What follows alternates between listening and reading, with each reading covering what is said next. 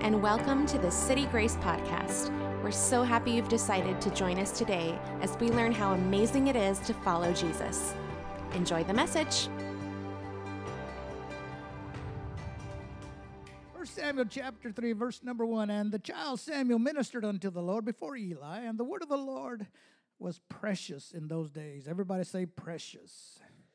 There was no open vision, and it came to pass at that time when Eli was laid down in his place, and his eyes began to wax dim that he could not see. And ere the lamp of God went out in the temple of the Lord, when the ark, where the ark of the God, where the ark of God was, and Samuel was laid down to sleep, that the Lord called Samuel, and he said, Here am I. And he ran unto Eli and said, Here am I, for thou did, for thou callest me. And he said, I call not, lie down again. And he went and lay down. And the Lord called yet again, Samuel.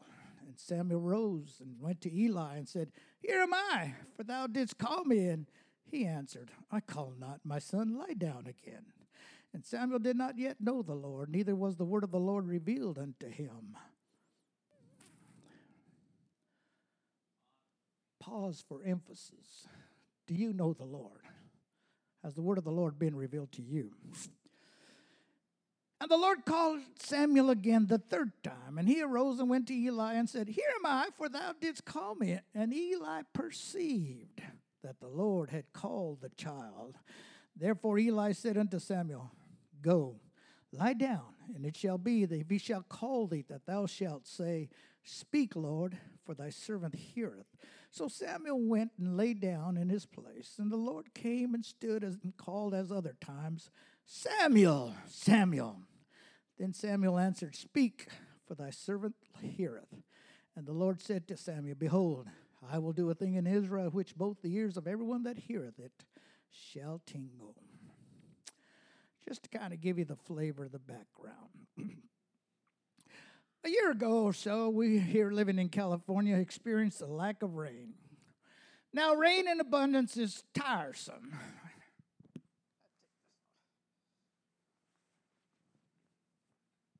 Thank God we progressed out of ties and coats and all that kind of stuff. Oh, it's all right. it, it's tiresome when there's abundance of rain. A lot of rain, when it's really raining hard and heavy, it, it becomes such an inconvenience. It affects our golf game schedules. So inconvenient. It's so inconvenient because it affects our soccer game schedules. And it's so troublesome for it to rain on our day off of work. Let it rain all the day, Monday through Friday, but Saturday, Sunday, my day off, don't let it rain. It affects our plans to go to the park or to the beach, and so we don't like it to rain on those days. But let there come a year or two of drought, and the results are very different. They are felt by us all the high water bills, the out of control fires, the unplowed fields, the scarce crops with the accompanying high cost at the grocery store. All these combine and contribute to make us painfully aware we need some rain. Rain is never so precious as when there is a famine in the land.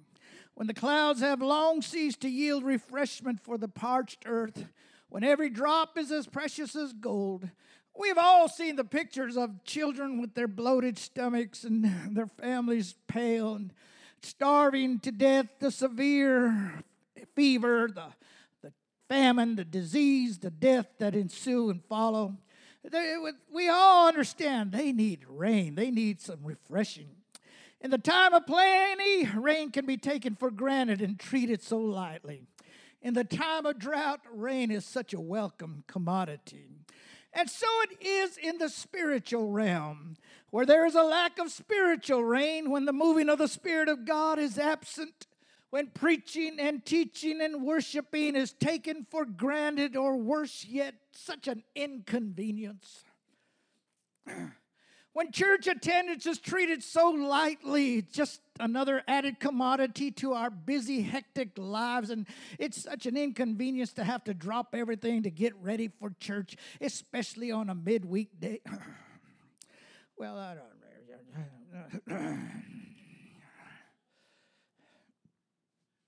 we, we have our busy schedule and our petty petty agendas. And, and God sometimes is treated so lightly, such a, an inconvenience into our lives. And, and if we have that kind of a mentality or that kind of an attitude, there is sure to follow a soul famine, a famine for the reign of heaven. And after this, they're going to spring all kinds of spiritual diseases and fevers, and death is sure to follow. So, for a lack of spiritual rain, we sure do need a heavenly down downpour. I believe in good old fashioned worship and praise and magnifying God. I believe in allowing people to have free expression in worship and, and jumping and shouting and running. I believe you need to let go and let the Holy Ghost take hold of you. I believe you need to just let loose and let the Holy Ghost have his way in your heart and life. Hey, hey, hey, let me ask you a question. When was the last time you talked in tongues? Uh, I don't know about you, but we're Pentecostal around here. when was the last time you let go and just let the Holy Ghost have his way? When was the last time you let go and cut up a rug and let loose and dance a little bit? Huh? You do that around here? I hope we do that around here. Amen. I pray we never quit doing that around here. Amen. We need a move of the Holy Ghost. We need a washing of the Holy Ghost. We need an inundation of the Holy Ghost. We need the Holy Ghost to breathe over us and oh, take us from glory to glory, from height to height, from faith to faith. Amen. I don't know about you you, but ah, I need. I got the Holy Ghost way back in 1969. Back then, you were just you weren't even a thought in the back of your daddy's head. But uh, I need the Holy Ghost today, just as bad as I needed it back then. I need the Holy Ghost today, just like I did then. I need to talk in tongues today, like I did back then. I need to be refreshed in my spirit today, just like I did back then. Amen. I hope I never. I, not I hope, I, I plan on never getting too old to have a move of the Holy Ghost in my heart. I plan on never getting too old to clap my hands uh, and saying, uh, Thank you, Jesus. Uh, and if the Lord tarries and I go to an old rest home, I hope y'all have rest home services. And I want to lay in that bed and say, Thank you, Jesus. Thank you, Lord, for the Holy Ghost. Thank you for a move of the Holy Ghost. Oh, Oh, I don't ever want to outgrow this Holy Ghost. I don't want to ever feel like I don't need this Holy Ghost. I need this Holy Ghost. At this time in Israel's history, there was a soul famine. But the story of Samuel begins long before he was born. His birth was preceded by a praying mother. Again, pause for emphasis. Praying mother. a praying mother. I still believe in praying. And I, I could go off on so many tangents. Getting old, I ramble a lot, so let's just go on, all right? And here she is living in the midst of a drought filled land, but she had a desire for a child from God. You recall the story how she prayed for a child. She went to the house of God. She fell at the altar. She fell at the beside the altar, and Eli, the high priest, was watching there, and, she her lips were moving, but no voice was heard as she agonized out her request. Eli looked at her and said, Hey, hey, you lewd woman, leave off the alcohol. Quit your drinking. Quit being a drunk. sober up and get your life together. And she responded, Oh, no. Oh, no, sir. Don't take me for a drunk. Don't take me for a lewd woman. Don't take me for a woman, a daughter of Belial. But I have a request in my soul. And one thing I'm asking of God that He would grant me my request. You know the story how, God heard her request and fulfilled her desire. And she in turn made a vow to God. She said, God, uh, if you'd give me this child, uh, I promise you, I promise you, when he is weaned, uh, I'll take him back to that temple and I'll give him back to you. And so it came to pass in the process of time, she had her child and she fulfilled her vow. But Currently was at a low ebb. The tide tide of God's Spirit had receded from their shores. Uh, the high priest Eli was a passive old man, under unable to control his sons as they committed lewdness in the very tabernacle enclosure. As a nation, Israel was at war with the Philistines, uh, but because of their sins, God would not give them a total, complete victory over them. Individually, just a few were in touch with God the means that God had chosen to reveal His will and communicate with them, the Urim and the Thummim of the whole, the high priest, the, the breastplate with the gems that glowed uh, as God revealed His will of a yes or a no to them. That had grown dim and dark, and God was not speaking to them any longer. Oh God, I want God to speak to me. In our scripture reading, it stated the word of the Lord was precious in those days. It was rare, scarce, infrequent, uh, few and far between were the revelations of God given to individuals. Uh, and so the Word of God was treated as a very costly commodity. And so this child, born in the midst of that generation, this child, when he was brought to the tabernacle and presented as a gift back to God, uh, uh, uh his mother Hannah brought him and she told Eli, For this child I prayed, and God has given me my request, uh, and therefore he shall be given back to the Lord all the days of his life. Uh, and so she brought him uh, and she presented him to the Lord that day.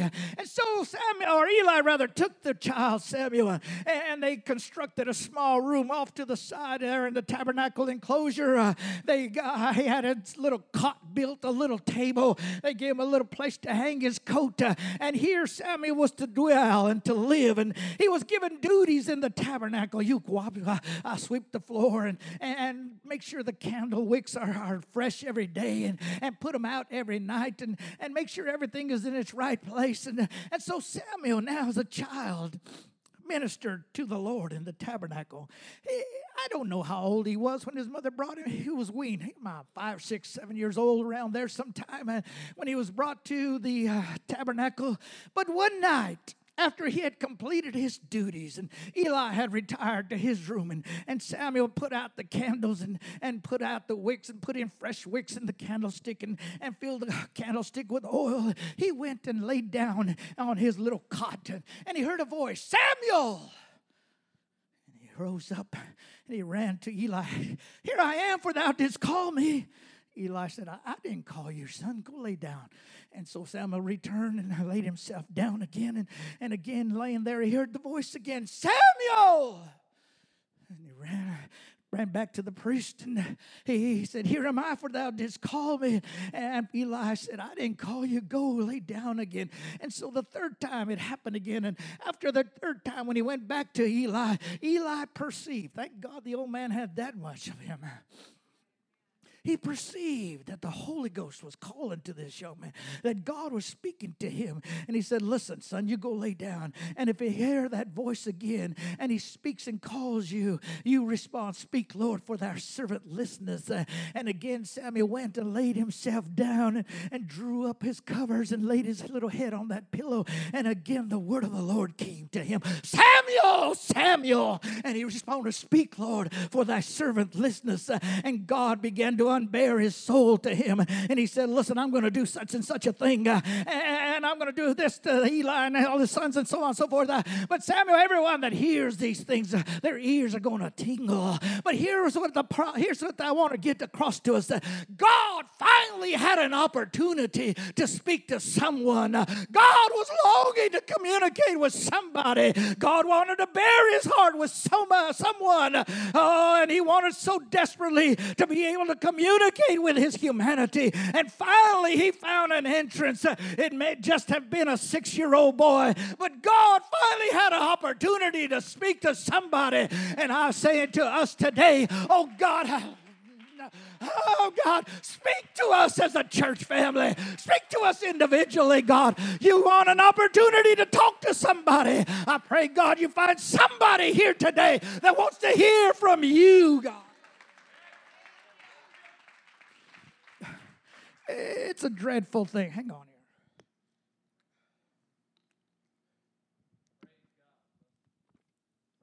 It's a dreadful thing to not be able to speak to someone, not be able to communicate with someone. I recall as a youth pastor and my wife, my wife and I first married. We went to Abilene and became youth pastors there in that church, and uh, they had a deaf ministry and. A young man by the name of Rudy was coming to youth services and he began attending church services.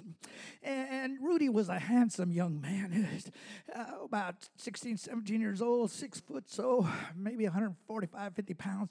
Just a good looking young man. But the problem was Rudy could not hear. He was deaf and mute and he could not speak. And uh, I recall as the youth pastor there, we'd have meetings and youth services. And everywhere I went, I turned around, Rudy's right there beside me, smile at me.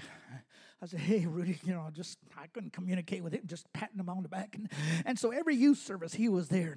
And our social nights together as young people, we'd gathered around, we'd have youth, youth socials, and he was there beside me, following me everywhere I went. And I recall one night going to the church house. I was scheduled to preach. I went to the church house to pray that night before, and I was there in the church house praying, and I heard a knocking at the door, and I got up and I went to the door, and there was Rudy. I said, Well, here we are. And so I tried my best, to, my ability to, to let him know I'm praying. And he acknowledged that. He, he somehow he understood. And I said, Would you like to come in and pray with me? He said, Yes. And shook his head, Yes. And so I brought him in and uh, we came to the altar. We, uh, you know, I said, Hey, man and I got down on my knees. I said, Come on, get down. And so he got down on his knees with me. And I recall the helplessness, the feeling of such inadequacy as I tried to communicate with this young man. I knew he needed the Holy Ghost. I knew he needed to repent of his sins. I knew he needed to be baptized in Jesus' name. But I just could not communicate with him. I could not get across to him. I, I tried my best to let him know that God loved him and cared about him. Uh, but I recall feel the feeling of helplessness uh, and frustration. Uh, he, being deaf and mute, could not communicate and express himself to me, and me unable to build a bridge into his world. And it's so painful to have somebody you cannot communicate with. It's so terrible. It's overwhelming when a wife is unable to communicate with her husband and he, he, he does not not understand her and she does not understand him. It's terrible. I've counseled many a young couple in trouble, and their only problem was they didn't know how to communicate, didn't know how to talk to one another. It's a dreadful thing to have somebody you cannot communicate with. It's terrible to have a mother that cannot communicate with her daughter and with her son. It's horrible to have a father that does not how, know how to express himself to his son and, put an arm around him and give him a love, word of love and encouragement. It's horrible to feel that uh, through life and have such frustration in your heart and soul. But worse than all of that is to have a God, a one that we call our Savior, as one that we cannot communicate with, and one that will not communicate with us. It's horrible to be able to say, I love you, Jesus, and not hear any response from heaven. It's horrible to say, I love you, Jesus, with all of my heart and feel nothing but a cold, hard brass uh, above our heads. Uh, oh, it's unbearable to have a God like that. But I want you to know today, God desires to communicate with you. God's heart is that He wants to talk with you and have a communion with you and love you and walk with you. God is not mute, God is not deaf. Uh, he, his heart longs to speak with you. Our God's alive. He's not a dead God.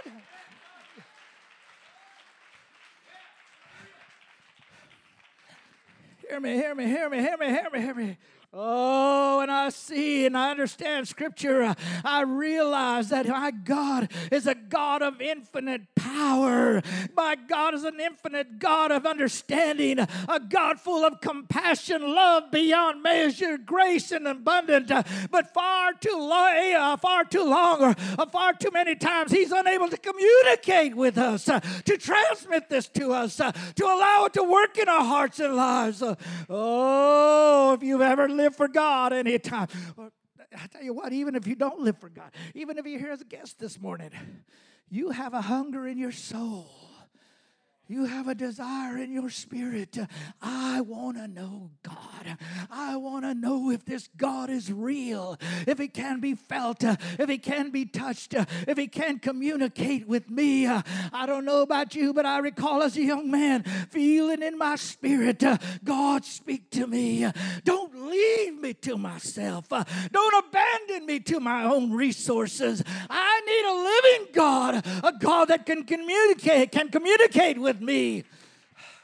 Listen, God's not nervous. He's not psychotic. He's not sitting on a throne up there biting his fingernails wondering if your life's going to be out of control. He's concerned about us. He wants to communicate with us. He wants to get our attention. But He's not rude. He will not break in on your busy schedule. If you make no time for Him, He will not interrupt you. He's just looking, He's just waiting, He's just watching for someone to stop long enough to put their busy agenda aside. Somebody to take time out and say, God, here I am. I want to give you an opportunity to speak speak to me. I want to hear your voice in my soul. I want to be able to recognize your voice, uh, not just something out there somewhere for somebody else, uh, but I want to know you for myself. Uh, I want to know you in here in my own heart and life. I want you to speak to me. Oh, my soul desires for God to speak to it. I long for recognition from the Lord. I want to know He doesn't overlook me and pass me by. I want to know when I'm out there on a Monday or a Tuesday or a Wednesday on the job or at the grocery store at the gas station that I'm not just somebody passing through the world, but I want to take no God, you're with me. You're with me at a grocery store. You're with me at a gas station. You're with me on a golf course. You're with me wherever I am. And when I come to the house of God, I sure want to know, Lord, to know, here I am, Lord. Take note of me. Pour out the Holy Ghost on me. God, speak to me.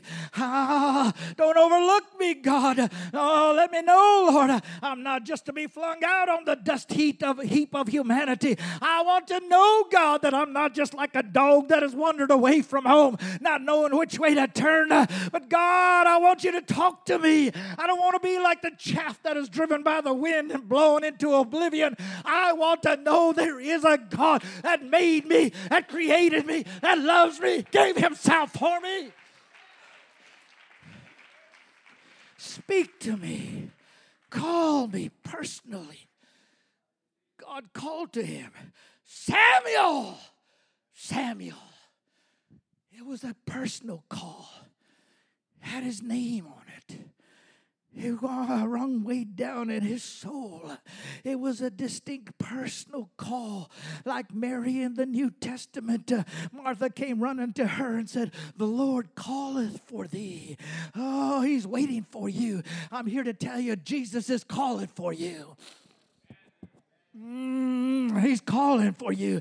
Oh, like Mary in the garden on that morning of resurrection, uh, she thought he was a gardener and she looked at him uh, and she said to him, Listen to this little girl. Here she is, a little lady. Jesus is dead. His body weighed oh, 150, 160 pounds. Handsome like me, shrimp like me. But this little girl said, You just tell me where you've taken him, and I'll go pick him up and take him and lay him down. Little girl, you can't pick him up by yourself.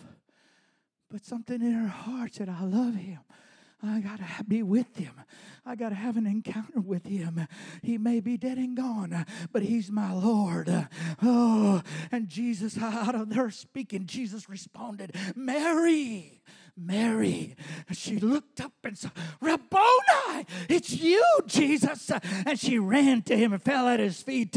Lord, speak to me. It's the desire of my soul. Oh, God would love to speak to you to this morning. Uh, hear me, young people. I don't care about these old folks. They're, so dead and set in their ways. Uh, give me some young people. Go, hear me, young people. God wants to talk to you. God loves young people. God wants to manifest himself to young people. People. If God can reveal himself to anybody, it can be to the young people. Caleb, Caleb, oh, Taylor, Taylor, hear me. Oh, God wants to talk to somebody. Alfredo, Alfredo, talk to me, Jesus. Reveal yourself to me. I want to hear the voice of God.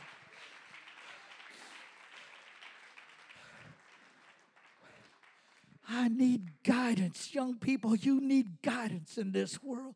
Oh, you need to know the, real, the will of God and the right course to choose. Uh, you need to hear God speak to you and tell you which road to walk down. Speak, Lord, so I don't have to backtrack and reorient my life. Uh, speak, Lord, so I don't waste, waste my years in fruitless struggle pursuing goals that end up on dead end streets.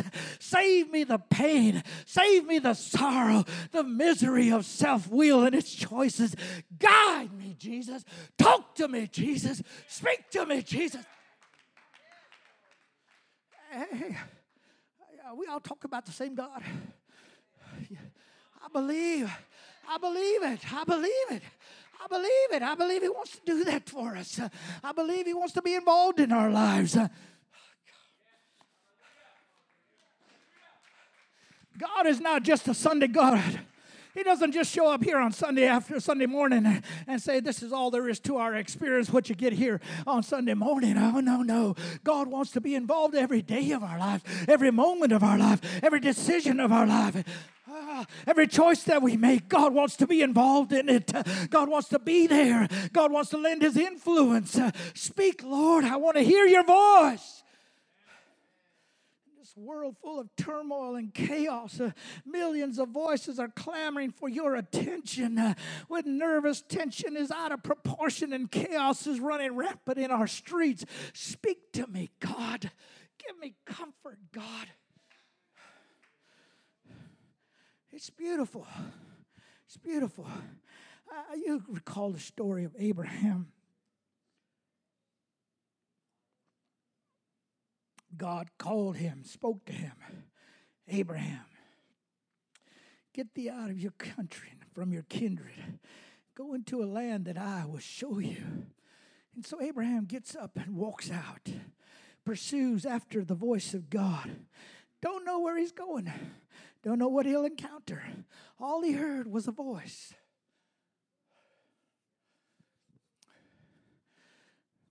Preacher, you want me to commit my life to God?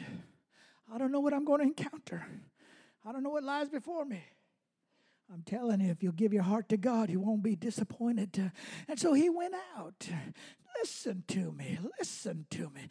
God wanted him to realize it's more that I'm going to give you, Abraham, than just a little bit greener pasture than what you had back in Ur. It's going to be more than just a few shrub trees uh, growing in the midst of valleys and hills with water. What I'm offering you, Abraham, is far more than just what you can receive here in the natural. Abraham, if you'll get up and go out to a country that I will show you, I'm going to reveal myself to you. I'm going to talk with you. I'm going to bless you.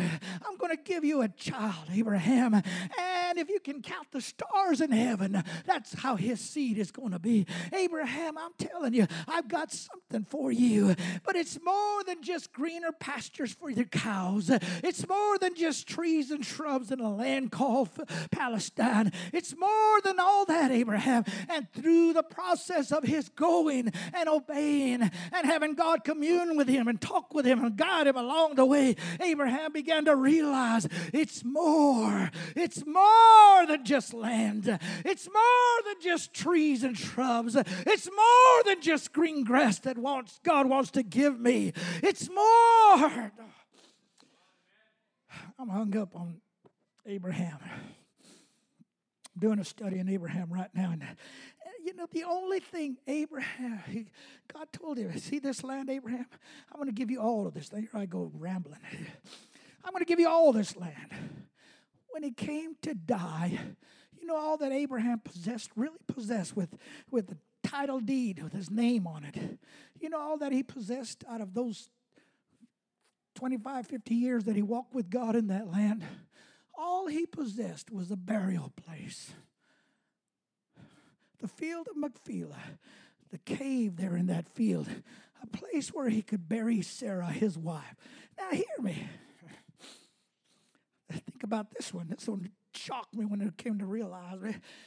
Abraham and Sarah were half brother and sister, same daddy, different mamas. They grew up in the same house.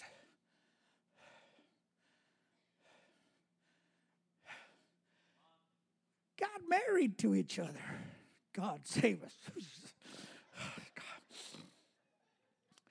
but their whole entire life, they were dependent on one another. Everything he was to get, she would be a part of. Everything that he was to receive, she would be the medium through which he would receive it. They were mutually intertwined to one another. She was a beautiful woman. Princess, two different princesses looked at her and said, I want her to be a part of my harem.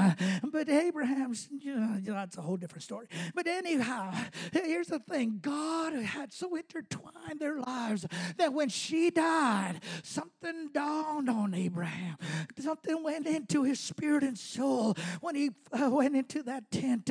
Uh, that morning she passed away. Uh, uh, the servants were running and going their different ways, and, and nobody wanted to look into his face. And he went into that tent, threw back the tent door, walked in there, and put his lips on her cold forehead. Uh, and he looked at her. No doubt he felt the void and the emptiness. Uh, my life companion uh, from youth, from birth, it's gone and I don't have anything to show for it. Uh, he went and he purchased that graveyard in, uh, in that land of the Hittites uh, and he buried her there. Ah, but something dawned on Abraham.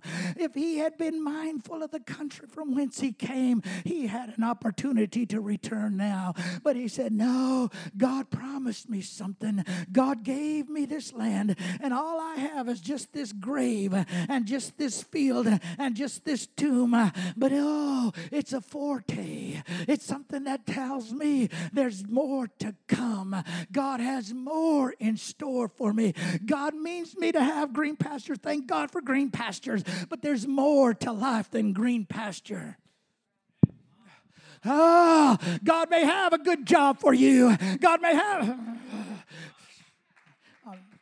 blowing my sermon. I'm going all over the place here. If all you see in life is just a better job and just a little bit more income and fighting against the world and a man struggling on the job with you to try and get that position, if that's all you want out of life, and if that's all you feel like God has to offer you is just a little bit more money, not the boss, but just a little bit higher up the scale, hey, hey, hey, I'm here to tell you God has more for you than just the better wages, more for you than just a better job. Uh, God has something He wants to reveal to you. Oh, Abraham realized, and it dawned on him I'm an heir. I'm an heir. It's not just about putting Sarah away in a tomb. Uh, I'm an heir of eternal life. I got a God that's going to He's going to continually unveil, him, unveil himself to me and reveal himself to me. I'm going to go from stage to stage, from plateau to plateau, from place to place, pillar to pillar. I'm going to know God like never before. Blew my sermon. Let me just get on with it. I ask you today, I ask you today, are you satisfied with your God? Is this all God can do for you, is what you have today? Is this all God can unfold for you as what you've received up to this time in your life? And if you was to die today, is this all that God's promises to you meant?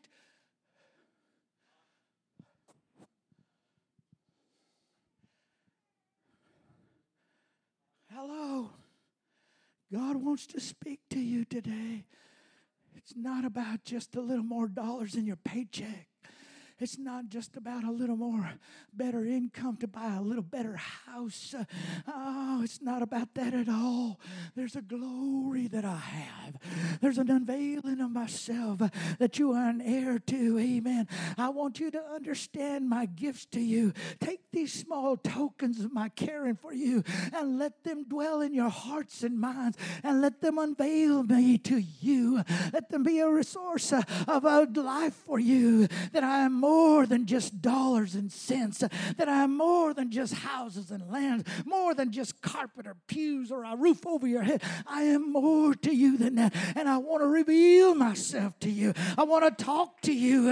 I want to unveil myself to you. I want to reveal my life for you. Amen. Oh, I wonder today can anybody here stand up this morning and say, I am perfectly satisfied with my life and all that God has given to me? Amen. And if there was never any reversals of things that have gone wrong, uh, if there was never any restoration of what I've lost, uh, if there be no life with a clear conscience and ideal hopes that I can attain to, I'm still content uh, with God. Oh, no no, no, no. I pray you're not satisfied with life. I pray you're not satisfied with where you are at and what you have and what you have attained to. I pray that you're hungry, hungry, hungry. I want to know God. I got to have God. I want God to speak to me. I'm not satisfied with where I am and what I have. Oh, if this God is real, and I believe He is, if this God resurrected out of a tomb, and I believe He did, if this God loves me and wants to speak to me and reveal himself to me, I want him to do just that. Talk to me. Reveal yourself to me, Jesus.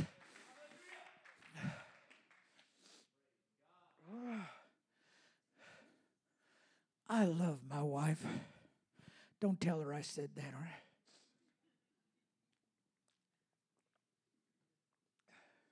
She's so spoiled. She's so spoiled. Nighttime we get in bed, it's always tickle my head, tickle my hand, hold me a little bit. I want to scream out so badly. How about you in my head for once, huh? Been married 50 years, tickling heads. My fingernails are wore out tickling heads. But I love my wife. I really do. I really, really do. I really do love her. I have such feelings for her. But it dawned on me, reading about Abraham and talking about it and looking at his life, all that he experienced was just a touch of what God had in store for him. The endless possibilities of growth and activity that was bound up with him and Sarah. And oh God, it began to dawn on me.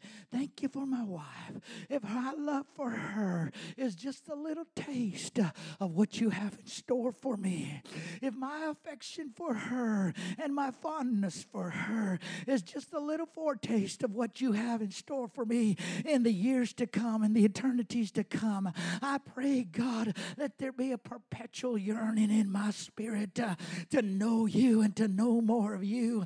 Ah, Jesus, uh, I want to know there's more to you.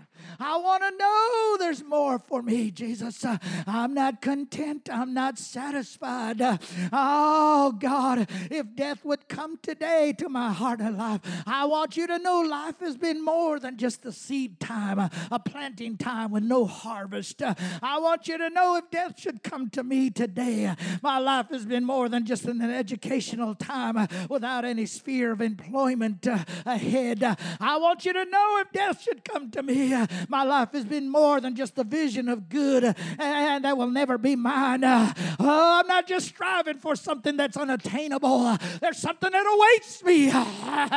There's something that is beckoning unto me. I have a yearning in my soul and my spirit, and I'm longing to get there. I want to be there with Him in His presence. And so I say to Him, Talk to me, Jesus. Guide me, Jesus. Call me, Jesus. Don't leave me, Jesus. Don't let me to myself, Jesus. I want more of you, Jesus.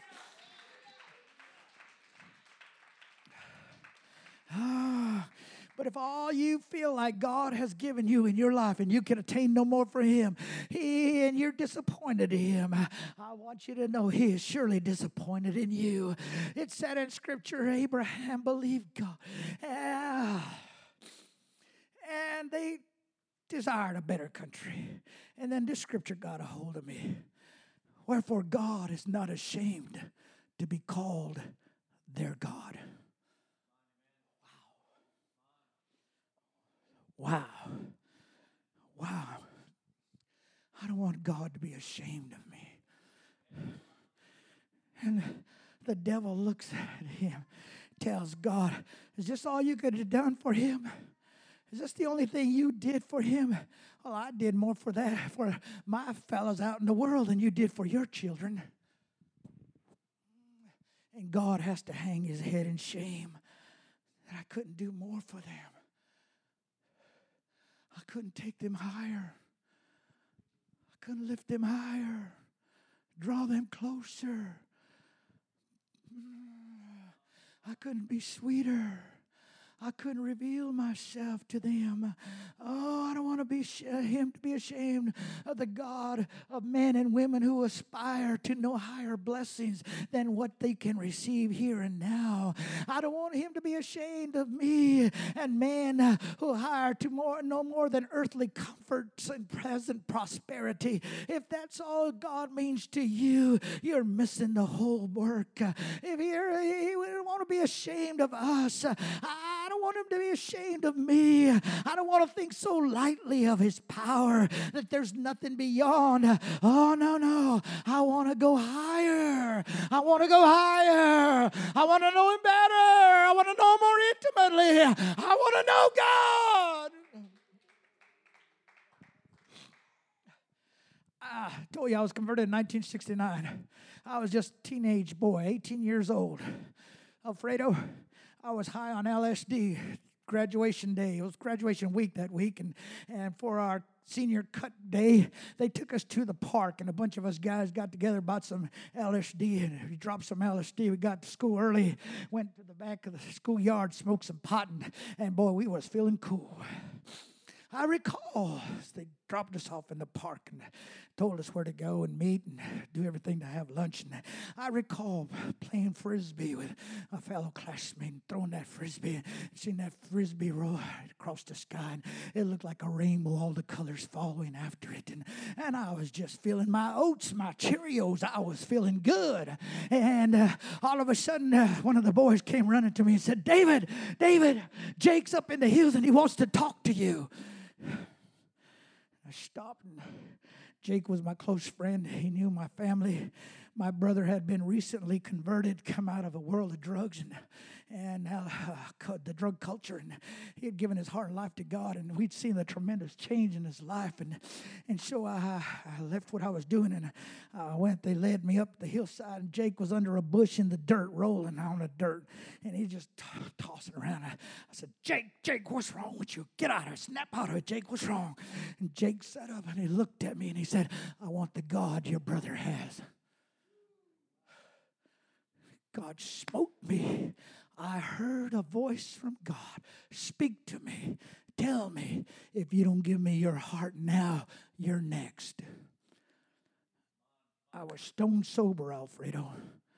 I stone sober from that moment on.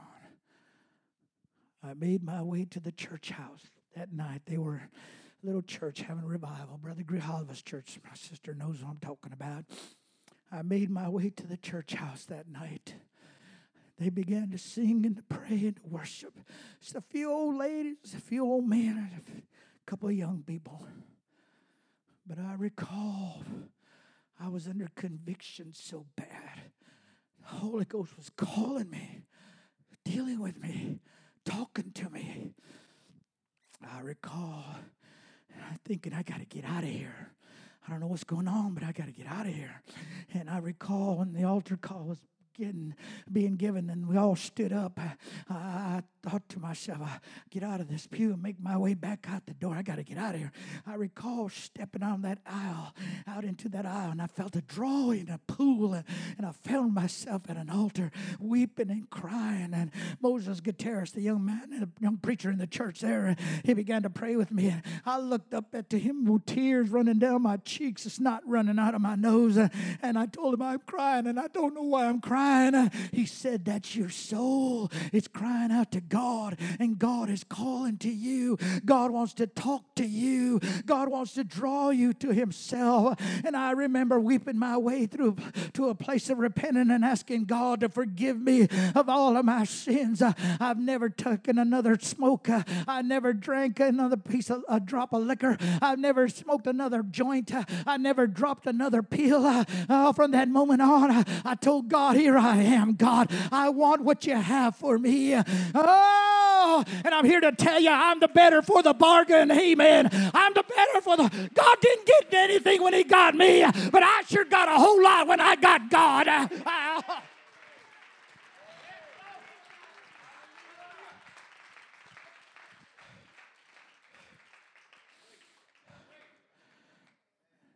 I recall this story, and I want to close with this story. I, I recall years ago, years ago, there was a terrible accident. A helicopter crashed, and I don't recall all the details of it, but in the details of the story, one thing that came across and struck me was that a man in that seat, that helicopter crash landed there, and the blade came around and it struck the man in the back of the neck, severed his spinal cord, and, and he's left paralyzed, unable to move from his his whole body is paralyzed and rushed him to the hospital and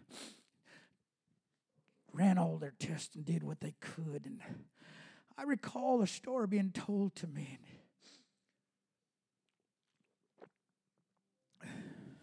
The man there is on life support, laying in that bed.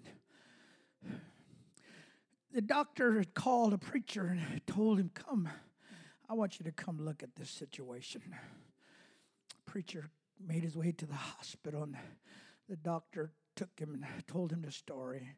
He said, Listen, I don't believe in euthanasia, I don't believe in mercy killings. But if I ever, ever had a reason to believe in it, it would be because of this story, of this man. this man has been in this hospital for nine months now, preacher. When he first came in here, we realized his neck was severed. Nothing we can do. He's paralyzed. He said, but his wife would come visit him. Their little children. he said, Preacher, I got to noticing her reaction.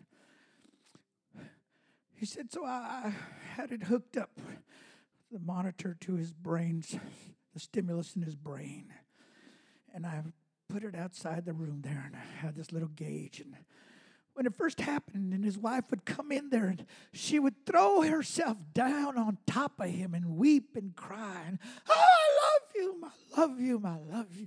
And he said, I watched that little guy meter there, that little gadget there, and the needle on that little meter would just roll back and forth, boom, boom, boom, boom, boom. But he was still, he couldn't move, he couldn't speak, he couldn't talk, he couldn't communicate. And that needle was just going crazy, boom, boom, boom, boom, boom. The children would run up and get on top of the bed and hug on daddy and kiss daddy and say, Oh, daddy, get up, daddy. Let's play, daddy. Come on, daddy. We brought our toys, daddy. And that meter boom, boom, boom, boom, boom. But he could not communicate. They'd walk out, the needle would subside. This went on for some time.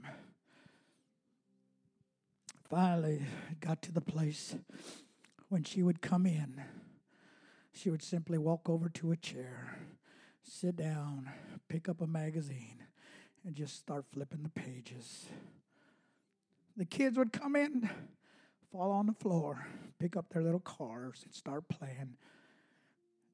He said, and all the time, preacher, that man with that hook to his brain, the activity of his brain, that needle's just going boom, boom, boom, boom. I thought about that. The scripture says he's the head, we're the body. I wonder if we come to the church house and all the time in heaven the meter's going boom, boom, boom, boom, boom. But we're so busy with our little agendas, playing with our little toys, giving ourselves over to this worldly pursuits and going through the motions that the head cannot communicate with the body.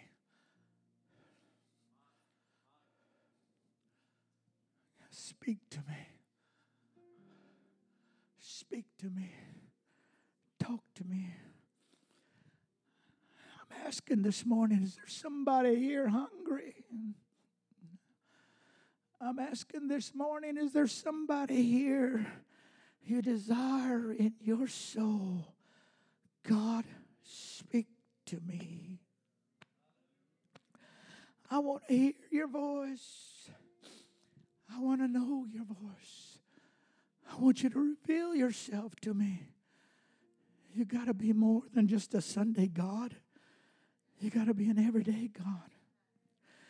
Young people, are you tired of this phony carnal world and its offers of joys and pleasures? It's just like cotton candy. You'd, you'd take a bite out of it and it's going to leave nothing there but air and emptiness and void and disillusionment. Is there a young person here today who's hungry for God? You want God to take note of you. God, I don't want to be just a face in the crowd. I don't want to be a cipher, a zero, a nothing. I don't want my life just to be spent, wasted, unknown, unheralded, and uncalled. Samuel. Samuel. Jose. Jose. Taylor. Taylor. JL. JL. JL. Caleb.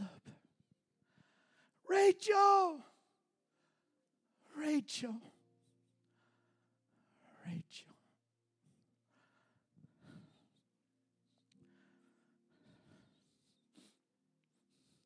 Alfredo, Alfredo, talk to us, call us. Don't leave me. Don't leave me. Don't leave me. Don't leave me. Don't leave me. Don't leave me. I'm tired of this world. I'm tired of its empty amusements. I'm hungry for God.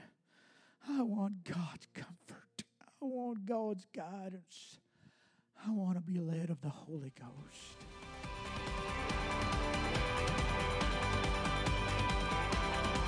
For more information about City Grace, you can find us online at citygrace.church. We'll see you next week.